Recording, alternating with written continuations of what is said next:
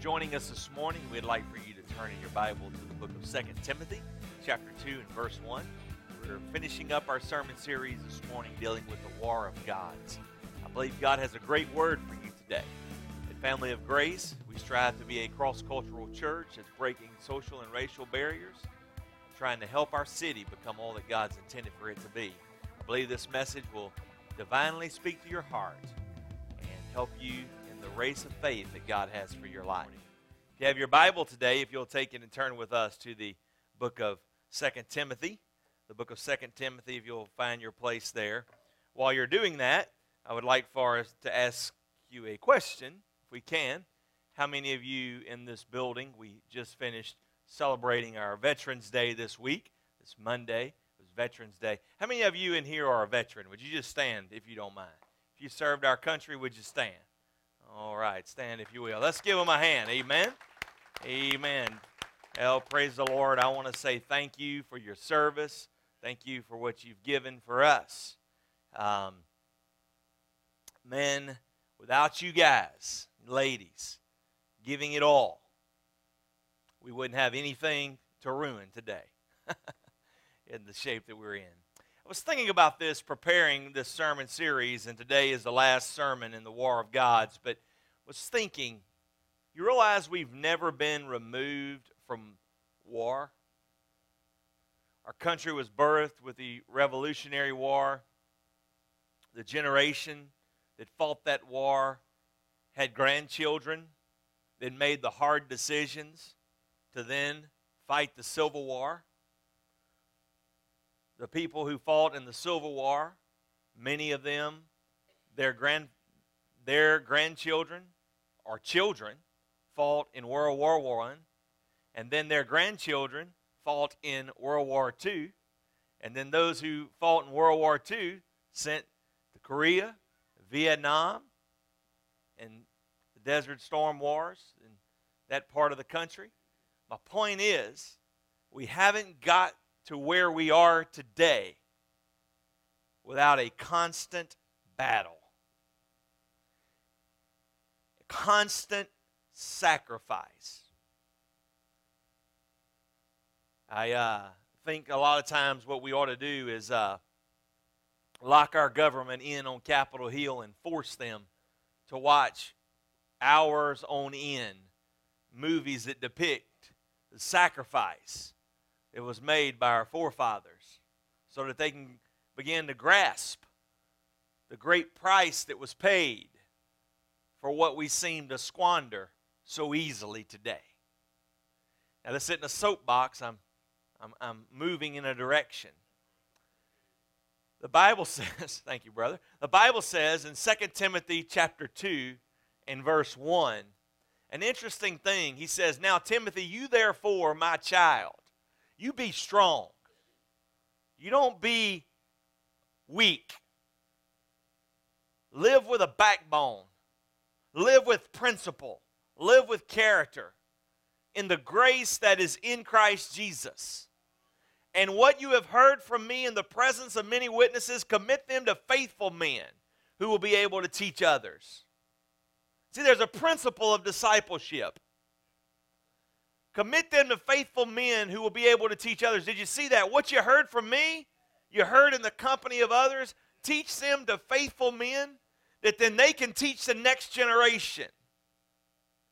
One of the things that I love about Family of Grace is that we try our best to be a multicultural, uh, multiracial, multi generational church. I realize there's more younger people than there are older, older people because most older people will not endure what you're enduring in the concept of worship for the sake of the vision.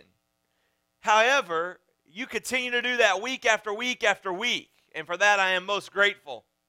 Most churches that do have many older generations people they're still divided and they they don't worship together they they have a traditional service and they're all robed up and and uh, have their choir and the orchestra and all that in one service and and and uh, it's one demographic, and then the next demographic is a, a, a, the next service is geared a different way, and it's to pick up a different demographic, and the next service is wired for a different demographic, and we've compartmentalized our churches, that we have segregated by culture, not necessarily by race, but by culture and by generation. But you know, America as a country is where it is today. Well, we reap the benefits of. Listen, now I'm not against higher learning, but we didn't get to where we are today all on higher learning. We got to where we are today as a country and the successes that we have as a country by vision, by sacrifice, and by hard work. Now, we didn't get to where we are today in the church world without vision. Some of your largest churches that are a multi million dollar operations today did not get there just by waking up one day and becoming a multi million dollar church. They got there on vision, they got there on fire from the burning from the inside out and not the outside in. The fire that burns from the inside out will consume. The fire that consume those around consumes outwardly, but everything else just destroys those things around it. Now, here's what Paul tells young Timothy. Young Timothy, here's what I want you to understand. He lays this out very clearly for him in this in this passage of scripture. At 2 Timothy, he says, "Share in the sufferings as a good soldier." As a good soldier. He didn't say as a CEO, he didn't say as an engineer, he didn't say as a doctor, he didn't say as a lawyer, but you share in the sufferings as a good soldier of Jesus Christ. As I've been meditating on this sermon for a while now, the one picture that just keeps burning in my mind and in my I just see it ever before me. I was up early this morning in the middle of the night, and when I woke up, I was, just I was just quoting the scripture in my sleep, and the picture that kept coming in my mind was the picture of those amphibious boats uh, storming the beach of Normandy and letting those doors down on those boats and, and then storming the bulkhead, storming the beachhead and, and their friends dropping like, like, like just animals all around them being slaughtered, but they never gave up. They never relented. They persevered and they went to the top of the mountain because they understood what it was like to wage warfare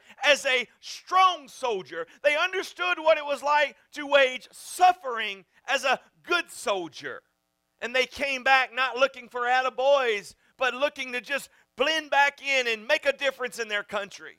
I remember one guy that I knew who was who ended up uh, not until not until right before he died did we find out that he was one of the guys that stormed the beach of Normandy for for his whole life. His family thought he was a cook in the military. A cook. Being a good Cajun guy, didn't find that hard to believe that he was a cook in the military. But upon his passing, found out that he was one of the guys who dove out of the boat, stormed the beach, and one of the few survivors. See, it wasn't about praise, it wasn't about pomp, it wasn't about pious, it wasn't about uh, attaboys. It was about sacrifice for something you believed in. Paul says, Endure suffering as a good soldier, that you may please the recruiter, the one who enlisted you. No soldier gets entangled in the concerns of everyday life. Now, as we've been going through this war of gods, we've been looking at them through the um, fruits of the Spirit and the fruits of the flesh. And how every day we do battle with, with the little demigods in our life. And you know, it was seven years ago, this time of the season, that I walked out on what I understood as life, what I understood is is is is comfort, what I understood is is a livelihood, and moved here to Alexandria temporarily, not wanting to stay, going somewhere else, but in the process, God speaking to my heart and ending up here, uh, and here we are today. But what I am saying is, when we walked away from what we understood, when I walked away from what I understood about everyday life, we didn't do it to just plant another church in our city. Because if that was the case, there's plenty of them. We didn't do it to see how many that we could, how big we could build a building. Those of you who came over in the beginning when there was just four of us meeting in a home, and then we, we worked and, and we introduced ourselves to neighbors, and then we multiplied and then had two home Bible studies meeting. And then after that, we multiplied in a meeting for corporate worship. When you were sacrificing, coming and knocking and praying and witnessing and working, you didn't do it just to build another church but you did it because you understood that we had been strategically placed in the state of Louisiana to wage warfare for the King of Kings and the Lord of Lords. We wasn't building a religious organization, we was trying to bring people into a relationship with God. And it has been a long, hard road. And we have cast vision, and we have cast vision, and we have cast vision. And today we can begin to look at how God is beginning to bring the vision about and He's beginning to connect the dots. I guess the only thing worse than God bringing the vision about is the reality when the vision starts coming about. And then you're like, oh, wow, I just got what I prayed for. Now what? Like the puppy that caught the car. You know, he chased it his whole life and he finally caught it and then he didn't know what to do with it. We must have the mindset of a good soldier. The Bible says a couple things I believe that we can note down here. He says a soldier must be engaged in warfare. We hear a lot about soldiers that have died off of the battlefield. They've died on the streets of our city. They've died on the streets of our city defending store clerks, moms, um, whoever it is, just we hear we, we hear of people that there was a robber, there was a burglary, there was an idiot with a gun, and this guy overtook the idiot with a gun, saved thousands or maybe tens or fives or hundreds of lives, and then we find out he was uh, he was in the military. And that's a common theme. One of the reasons that is is because a good soldier is always engaged in warfare. He never says, Well, I'm not in Iraq, so I can't do battle anymore. He never says, Well, I, am I'm, I'm not in Vietnam anymore, so I can't do battle anymore. No, he's always engaged in warfare because he has been trained. You know, there's a, there's a, uh, people who have served as soldiers are very meticulous about every detail. And there's a, a person who's concerned about every detail gets really aggravated with somebody like myself who's not concerned about every detail. And then somebody like myself gets frustrated with somebody who's concerned about every detail. But there's a reason that they're concerned about every detail because details, the little things made a difference between life and death when a soldier was engaged in battle. Now, I want you to know today, my brothers and sisters, that we are in a spiritual war here in the middle of Alexandria, Louisiana and we are beginning to make a difference for the glory of God. I want you to begin to talk to some of the kids that you meet here on a weekly basis and begin to let them tell you their story. Begin to hear them say, Man, a difference is being made in my life. Why is a difference being made in their life? Because you were willing to go beyond the sheetrock, beyond the comfort zone, on the battlefield where over the hearts and lives of men and women, boys and girls. You may remember earlier in this year, we placed a map up on the wall of our city. And that map strategically began to lay out battlefields. It began to lay out uh, zones. It began to lay out areas where we wanted to begin to do ministry. And in that map, as you begin to look at that, you remember a large portion of it was red, and that's like where no Christians dare to go. And we begin to look at those strategic areas. And you know, uh, it, it, may seem like it may seem like there's not been a clear battle line, but I want you to know that there there is. And we are making a difference because we are engaged in battle on a daily basis at Family of Grace. And the reason that we've been looking at this sermon on the war of gods is because if we're not careful, we'll look for reasons to escape the battlefield, to retreat and go back into the amphibious boats, go back into the mothership of our sanctuary, go back inside the sheetrock, go back inside our paneled buildings, and, and just sing kumbaya till Jesus comes. But I want you to know today that I can report that from the time that I placed this map upon the wall and you begin to look at it, today we have four outposts, they used to call them in the military. They had outposts where they would send people and begin to do ministry. And we now have four outposts scattered throughout our city that we are strategically doing ministry on a daily basis. Not people that gather here on a weekly basis, but we're out there penetrating our city for the glory of God. We go out there and we cast the net wide and we begin to bring them in and they come in in droves and it feels like we're drinking from a fire hose and we're like we can't take any more. But then out of that we begin to introduce them to christ and then out of introducing them to christ then we move into what we call a sunday night discipleship. And you go from 150 down to about 50 but on those sunday nights that they gather up here there's no music there's no food there's no rec. It's just the word of god and making disciples and making a difference in these kids lives also, for us, we realize as adults, we begin to have to move down that same pathway of discipleship to continue to be strong, to continue to be sharp, to continue to have our eye on the prize.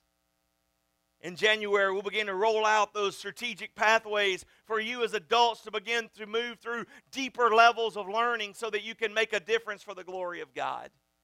You see, as we look at this, a soldier must be engaged in warfare. I am thankful that you are a group of people that are engaged in warfare. Now, the only problem about being engaged in warfare is that it brings about suffering, it brings about hardship, it brings about the idea that I just want to quit. It brings back about the idea what in the world are we thinking? We're, we're at the time of the year that people celebrate or, or remember the death of JFK, and you know, it's been on the news all week about it. And I was watching a film on him yesterday, and when he was in the military, when he was in the Navy, and this, this Japanese destroyer boat split his boat in half and sunk his vessel in the middle of, of the ocean. There he was with his whole crew not knowing what to do. But he looked off of the horizon, and about three miles away, he saw an island. And one of his, his counterparts there, the people who were helping him command the ship, had been wounded and there was nothing to place him on and bring him to safety. So he was like, What am I going to do with him? He was still alive, he was still hanging on. And so he unbuckled one of his straps from his life vest, placed the strap of the buckle in his teeth, and swam three miles to shore and collapsed. See, when you're engaged in warfare, you know that there's going to be heartaches. You know there's going to be sufferings. You know things are not going to go the way you expect. And I want you to know on a weekly basis, there are things in the ministry that take us by surprise. But I want you to know something, my faith family, today. You are making a difference for the kingdom of God. You are making a difference for His name's sake. You are making a difference in the lives of men and women, boys and girls. And a lot of the inner city people that we are beginning to connect with, now we are beginning to see their moms and dads begin to come into our building on Sunday morning for a time of worship. God supernaturally allowed us to be on television. Some of you may be watching at home this morning, and we sometimes we think, is it really worth it? This week I was in the courthouse and man, I was going in the elevator. And you know, there at the courthouse, the inmates, the inmates run the elevators. And as I went in the elevator, one of the guys was like, Man, I watch you every Sunday on television in prison. You never know where we're on offense at. Today, as we think about this, we must understand that a soldier must be willing to be engaged in warfare. A soldier must be willing to endure hardships. A soldier must be willing to escape the trap. He says a soldier that's engaged in warfare doesn't entangle themselves with affairs of this world. When you begin to suffer, you persevere. We think, man, we have it hard. Our comfort zones being infiltrated. Our, our, our, our area of comfort, what's what we know as church is not here anymore. And I'll be honest with you, as a pastor, I've never passed this way before. I've never passed this way before. I wish there was a model that we could just set before us and say, do step one, two, three, and four, and everything will be great. All I know is that we keep our faith forward and we keep looking to Jesus Christ, the author and finisher of our faith, and keep trusting in Him that He'll provide the way. And then we hear of things like this week in North Korea, over 80 Christians were killed, executed for their faith. executed for their faith. I'm not talking about they had a little needle slipped in their arm and gave them some gas and went to sleep. I'm talking about being gunned down before their children, before their spouses. They were, they were laid in the streets and ran over by steamrollers. But yet these guys did not love their life unto death because they loved their master before it. Today, I want you to understand that we must endure hardship as good soldiers. We must not become entangled with the affairs of this world. That's why we've gone through this whole sermon series on the war of gods, so that we don't get entangled with the affairs of this world, so that we don't become absent without leave. A soldier must be willing to have the desire to please the one who enlisted him. When I think about the, those of you who believed in the call of God on my life, and when there was no money, when there was no building, when there was not even a rented building, and all we had was a living room that we assembled in, I am so thankful that you guys believed in the call of God that He had placed on my life, that you believed in the vision, that you were willing to enlist and say, We can make a difference for the glory of God. We can make a difference in Alexandria. We can turn this ship around. Today, listen, my brothers and sisters in Christ, if big churches made a difference, America would not be in the shape that it's in.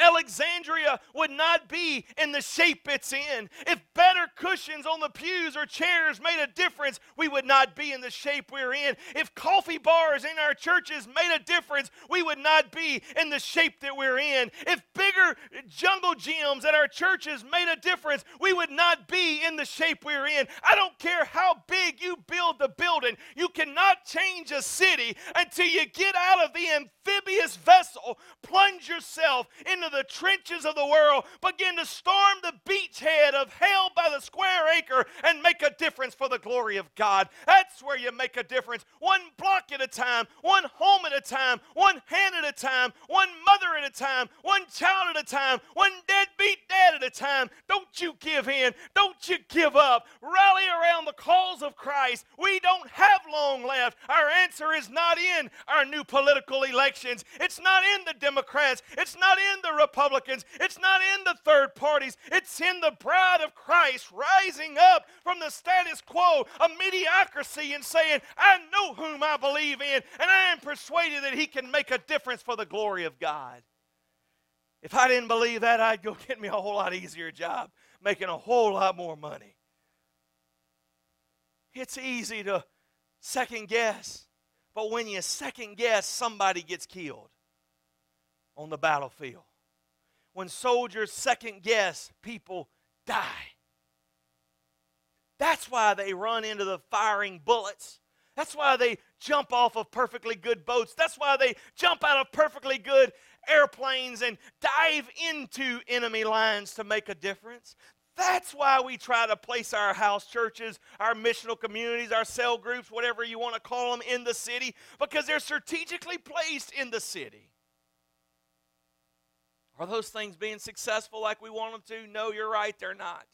Do they need work? Do they need new vision? Do they need new direction? Yes, they do. But one thing I know is that God has not called us to stop. He may have called us to readjust and to reevaluate and to move forward. Today, God has a plan for you. Maybe you're sitting there at home this morning and you're watching us on television or the internet. Maybe you've given up on church and you don't want nothing to do with church because church has got you high and left you low many times. Today, I'm not asking you to join a church. I want you to partner up with a family to make a difference for the glory of God, to make a difference in our city for His name's sake. You can do it. You can do it right there where you are. Don't grow weary in well doing. Don't think you have to keep your frustrations to yourself. You can be honest. You can be honest. Because the battle that we are fighting is worth winning.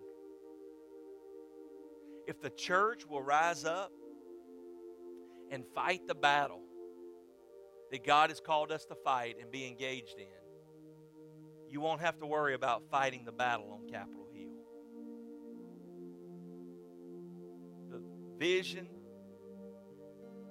the structure, the living document that they call it, the Constitution, you know, the Declaration of Independence, those things were not birthed on Capitol Hill, but they were birthed out of the Word of God and the vision to have a country that wouldn't be free from religion, but free to worship Jesus Christ, the King of Kings and the Lord of Lords. You may be sitting at home and say, Pastor, you're wrong. That's not what it's all about. It was Christians who didn't love their life unto death that birthed this great nation so that they could worship their triune God and be all they could be for the glory of God. And ever since then, when that freedom to do that was threatened, men and women have rose up and shed their blood so that the next generation could be better off than theirs is. We've gone through this sermon today. If you're looking for a place to plug in, if you're looking for a place to belong, maybe you're sitting at home and you've given up on church but not on God. We invite you to join us on the journey to help our city be all that God has intended for it to be. If Family of Grace, if we can help you um, in your race of faith, please let us know. It'd be a joy and an honor to help you in that endeavor.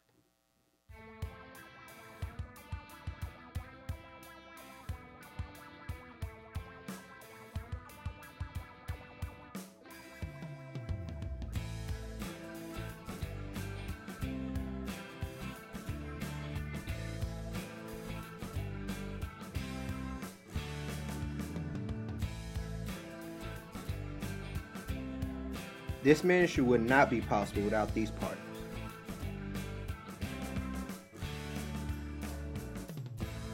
Looking for childcare? Visit College Camp, located in the heart of Pineville. It is a licensed A facility that has been in existence since 2008. For more information, call 318 484 2762. Thank you for joining us today. We would like to take a moment to thank our sponsors that made this program possible. Bayou Shirts. At Bayou Shirts, we offer quick, friendly, quality service for all your t shirt needs. Check us out today at bayoushirts.com for information on all the services we can provide. You can reach us at 318 308 3754. At FCA, we're touching millions one heart at a time. Since 1954, the Fellowship of Christian Athletes has been putting the heart and soul in sports by challenging athletes and coaches to impact the world for Jesus Christ. As the largest sports ministry in the world, FCA now reaches over 2 million people annually on the professional, college, high school, junior high, and youth levels. Through this shared passion for athletics and faith, lives are changed, one heart at a time. Learn more at FCA.org.